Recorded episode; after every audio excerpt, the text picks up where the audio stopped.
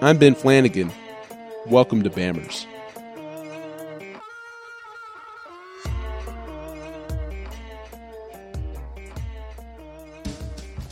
Remember when Tiger Woods upstaged the Iron Bowl?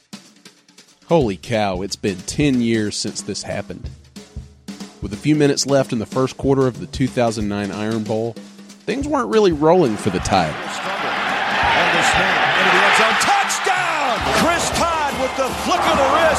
And Auburn leads by 13.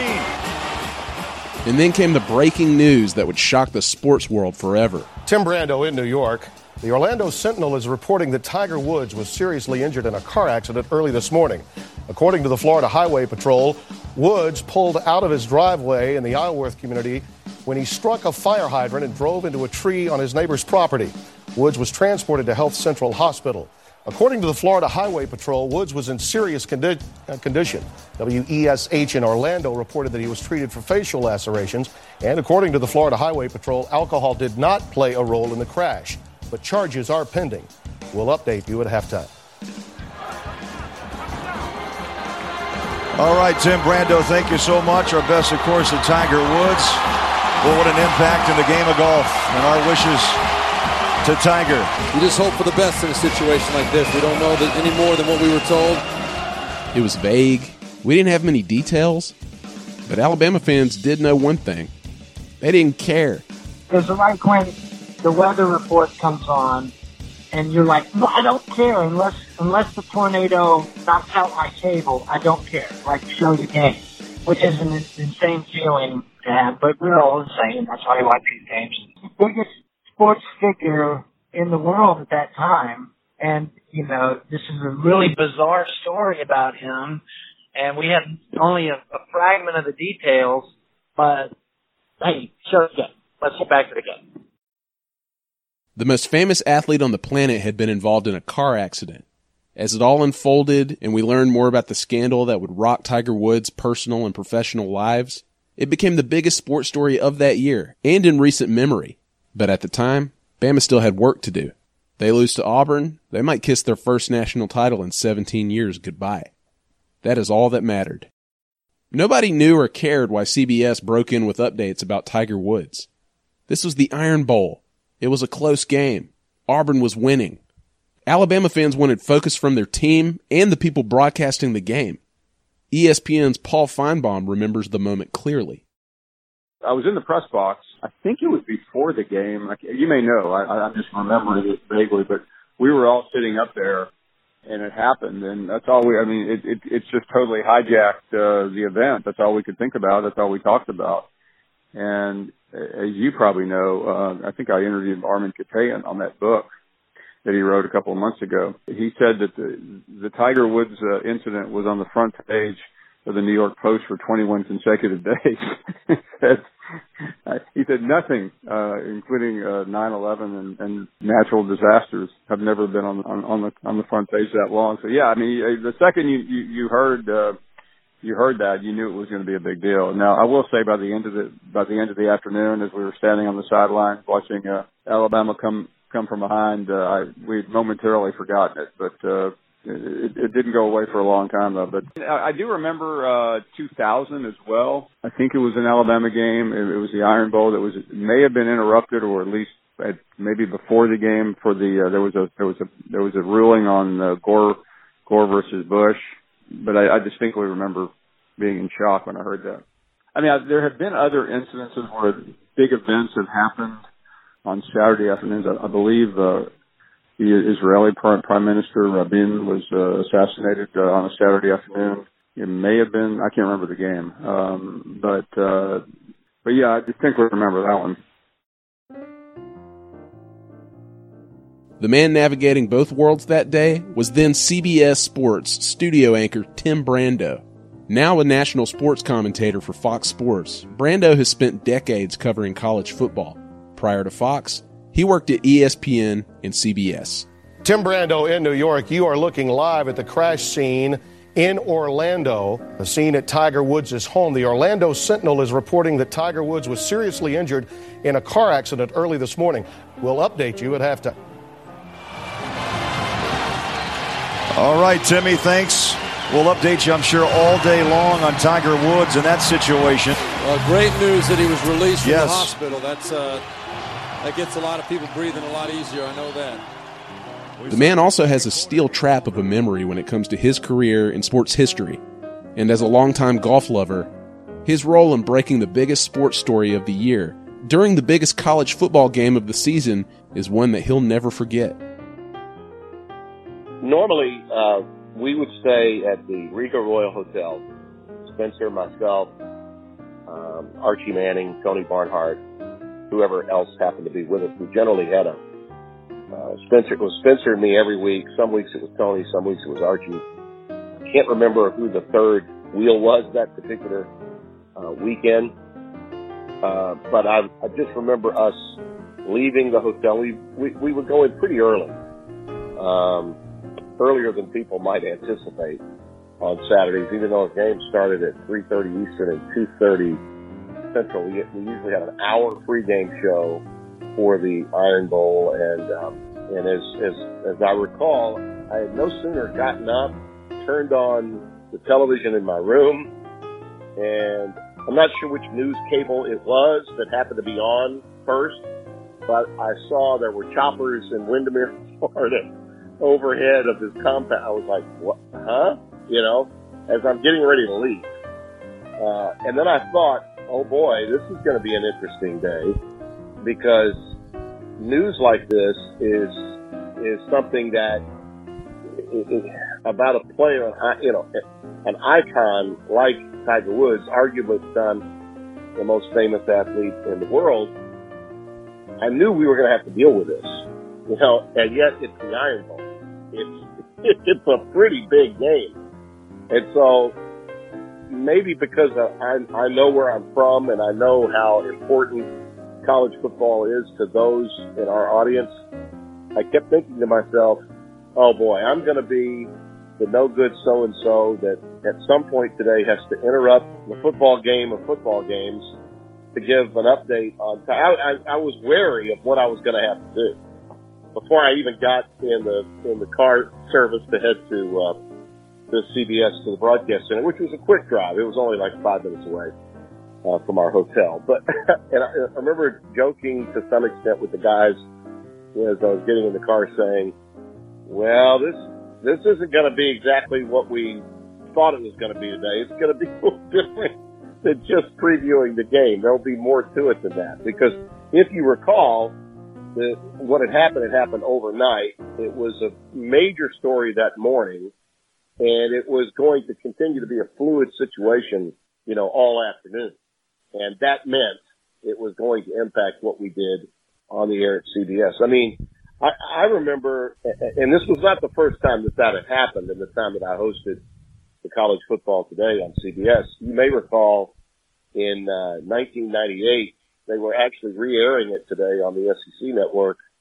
I think before Finebaum came on, Arkansas was playing um, Tennessee in the Clint Stoerner was it a fumble or not a fumble game, and we also had Virginia Tech playing Miami at the same time, going to another part of the country, and we knew through CBS News that we were going to be bombing Bosnia that day, that the United States would be, and and I was going to have to take both of our audiences, the Tennessee Arkansas audience and the and the Virginia Tech Miami uh, audience. And this is when Michael Vick was at Virginia Tech, so that was a really big game too. We we still had Big East football back in those days, along with the SEC. And uh, that was my first year at CBS. And I remember, you know, the game with Arkansas and Tennessee was huge. I mean, it had major national championship implications. If Tennessee loses the game, they probably don't, you know, go to the BCS title. And and I, I, I've got to interrupt and tell people we're throwing it to Dan Rather, you know, in 10 seconds time and hope and pray that Dan gets through quickly enough so that we don't miss anything important in that game. and, uh, I had a similar feeling when I was, uh, just knew that this Tiger Woods story was, was happening. Uh, I just knew, oh my God, I'm, I'm the Grim Reaper that's going to interrupt, uh, the Iron Bowl for, for this story, which, uh, had to be done it's a news item. It's got to be done. But you know, the majority of the uh, very loyal audience that's that's involved is not going to be happy with you at all. So I was very wary of. My brother Graham was working in New York City at the time. He was looking forward to watching the game like a fan. But like Tim Brando found out that day, when you work in live television, plans change quickly. At the time, I was working for CNN on the 8 p.m. show, which was the Campbell Brown show. And on that Friday, the day of the Iron Bowl, our show was preempted by previously recorded programming because of the holiday weekend. And so had the day off, but since I was in New York City, I was on call for the day. So I went to the Ainsworth to watch the Iron Bowl along with a lot of other Alabama expats in New York City and uh, sat down to enjoy the game. I remember I had a Bud Light draft I was ready to start sipping on. Uh, the game started, got a little ways into it, and then they broke into the programming with this breaking news alert that Tiger Woods was in a car accident. And it caught everybody by surprise for sure. Um, and then, literally, lo- no less than a couple of minutes later, I got a call on my work Blackberry from our show's senior producer, Ted Fine, who asked me to uh, come in and be part of that that skeleton crew that would now man the control room for the live breaking news coverage of what had happened with Tiger that was still developing at that time. We had no idea what to think. Uh, we we thought he was simply in a car wreck. Well, that was going to be the uh, first and last Bud Light of my Iron Bowl experience. Uh, because I knew I had to sort of shift gears uh, from party mode to getting ready to head back to CNN um, so got to the control room, and, and uh, as that night went on, uh, more details came out about the uh, background of what had happened. And uh, let's just say that I was a little upset that Tiger's domestic squabble had interrupted my Iron Bowl experience. Uh, but I'll never forget it. And let's just say, shortly after that, I got out of the breaking news business. Well, and as a broadcaster, Tim, for a top network, you know, I'm sure in ways you're hoping for big breaking news occasionally like this, but does it ever come at any price? Like in this case, breaking in for updates on a game like the Iron Bowl where the number one team in the country is playing. It's a huge game. Or do updates like this keep viewers watching the game for more updates? Well, yeah. I mean, that's part of it. It's, it's live sports television. And when you're dealing with that, there's just no getting around it. You that's your job. That's part of what we do. And the, the hope is that you can do it eloquently, get the information out there so people are up to speed, but then get back to the game with the understanding that you know uh, the majority of that audience is invested in the college football game, not not the breaking story. Now, some are bigger than others. I would argue that the first time I had to do it in '98 with the bombing of Bosnia was probably you know, from a global standpoint, far more important than a domestic uh, problem in the in the driveway of Tiger Woods and and his wife's home in Windermere, Florida. But it is what it is. You still have to treat both, I think, the same way if you're in my position. You're providing these in-game updates during one of the biggest college football games of the year, one that would sort of help define the BCS championship picture at that point, and even it could even disrupt the launch of Alabama's dynasty if Auburn pulls off the upset. But I just think it's so interesting. Looking back, Tiger in Alabama basically went in polar opposite directions that day, and, and there you were stuck right in the crossroads. yeah, yeah. There were some incredible shots, though, uh, if you remember. I mean, I, I don't know that, um, you know, the, the choppers that were flying overhead of his home it had this sort of surreal OJ compound look about it from 1994, you know, for those old enough to remember that. The story wasn't at all like that, but just the visual that you saw was so bizarre. You know, we didn't get as much, my, my recollection is that we didn't get a lot of uh, pushback on how we handled it. Not as much as you think. And I think in large measure it was because it was Tiger Woods, you know, he, he, he's always moved the needle, and that's for everyone in sport, not just golf. So I think that people understood because this was going on and it was a big, big deal, uh, that they understood. And we tried our best, as I recall, going back and looking at it, because I was, I was in my producer's ear and talking, you know, before we ever got on the air that day, because I did a couple of cut-ins before our shows even came on the air. We had other you know, at 10 o'clock, 9.30, 10 o'clock in the morning, there was other times of programming on CBS at that time. I think maybe even some cartoons, if memory serves me correctly. um, and so I did a couple of uh, inserts, as we like to call them, on tape and put it in, and they ran it on the network at that time. Um, you know, a lot of local stations are carrying other programming on Saturday mornings besides CBS, but we still have network programming that's on the air. And, and they had me do some inserts. So that helped prepare me for what we were going to do once we got on the air with the college football today, which is, I, I, as I told you, was an hour show, not, not, not its usual 30 minutes that particular day. We always had, you know, a lot at stake at that time. And I was just happy that, um, you know, other weeks and other years, I would have been gone doing the Friday game between Arkansas and LSU and then flying in Saturday morning. I'm glad that I actually happened to be in New York at that time. I didn't do the LSU Arkansas game that year. Uh, and I can't remember why not, but I didn't. So I was there on Friday, woke up in my own bed, saw what was happening, and had an understanding of what I was in for. And that that really helps you a little bit, I think, when you're in that situation. There's an old saying uh, Curt Gowdy used to tell us.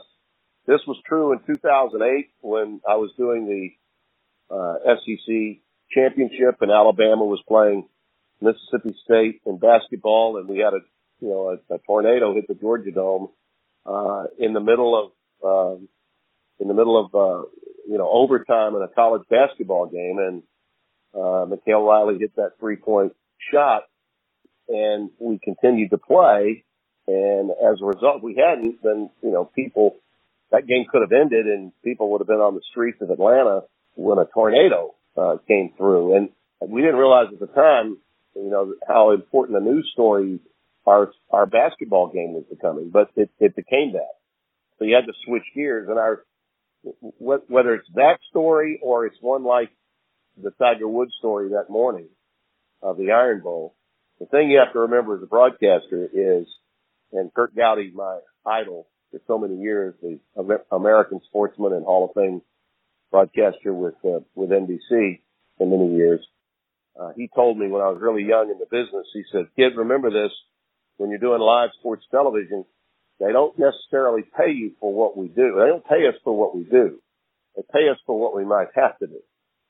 And, and that's true whether you're at a game site and, uh, and you're doing a ball game and there's uh, an earthquake like at the World Series with Al Michaels or a tornado like I had at the uh, SEC basketball tournament in 2008, or when you're in a situation in the studio and you're thinking you're going to be given scores and updates, worried about um, you know other games in college football, and you wind up having to uh, coordinate uh, a news story like that, or uh, the United States bombing another country or something. You know, you just you never know when you're in live sports television because it's fluid. You never know what might happen in a given setting and you got to be prepared to handle it. Oh, and as for the game, Bama pulled it out. Got the big fella in the backfield. They're going to play action on the rollout. McElroy, touchdown Upchurch. And 10 years later, Alabama football is still on top of the college football world.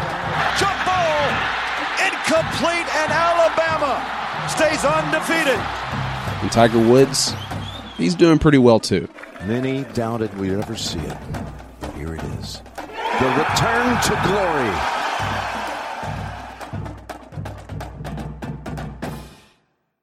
Stick around for more Bammers.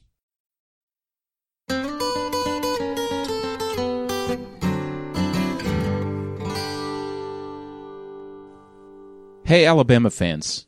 Ever heard the term fog?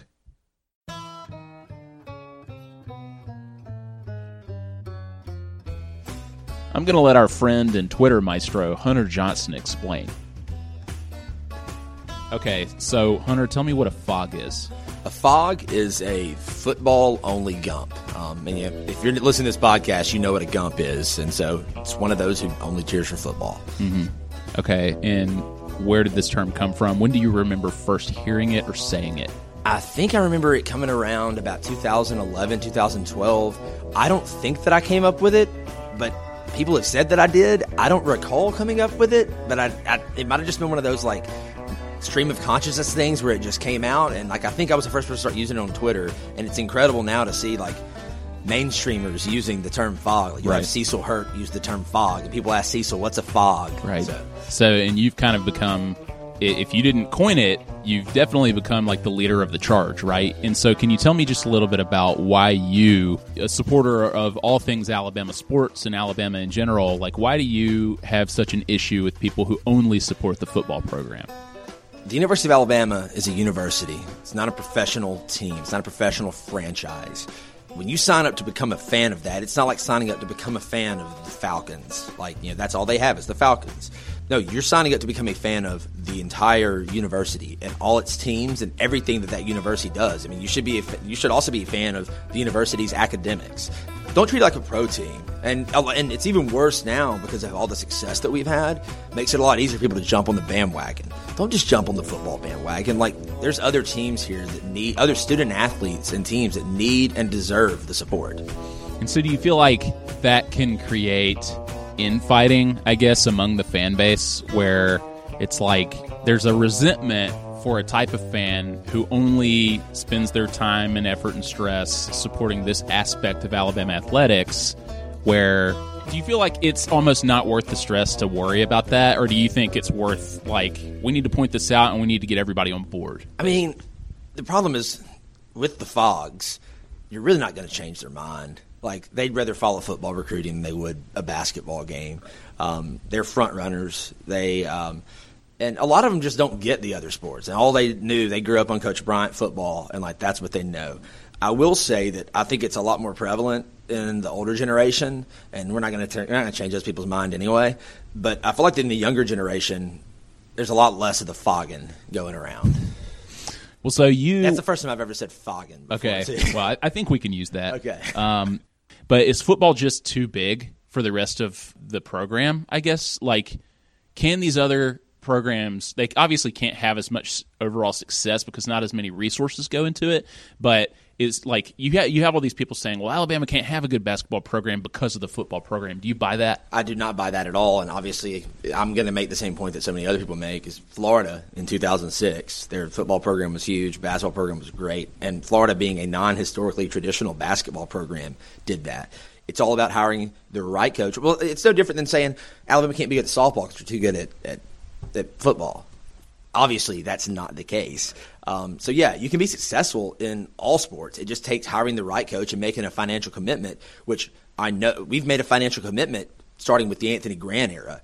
Um, so it's all about finding that right coach. And I know, I mean, like you said, we were traditionally a historical basketball program, and even at times that we were, you know, in the '70s when we were really good at football, we are also really good at basketball. So it can definitely be done. And so you were telling me the worst kind of Alabama fan is an Alabama football fan and a Kentucky basketball There, fan. so there's one group of people that are worse than fogs, and I guess they kind of inherently are fogs, but they are like the worst of the fogs.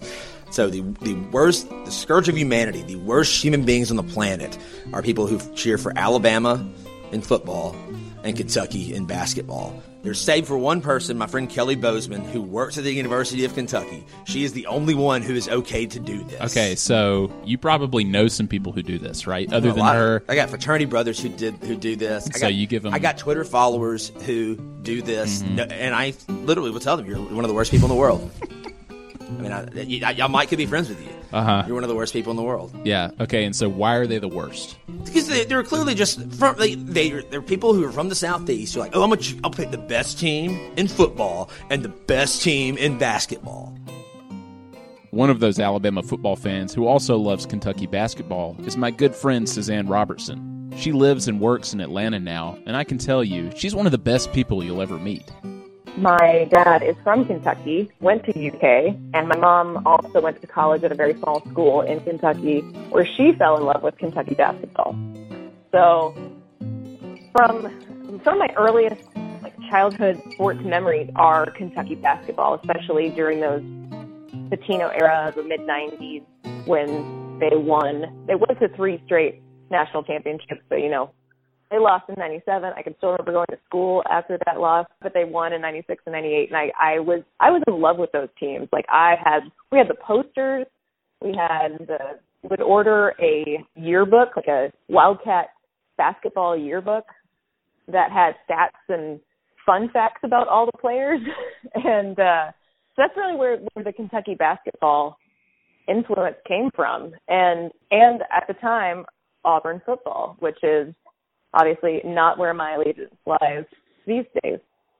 I went to Alabama not for the football team. Anytime I say, "Oh yeah, I like," I'm I'm a huge Alabama football fan, but yes, I like Kentucky basketball. And they say, "Oh, are you a fan of the Patriots and the Yankees too?"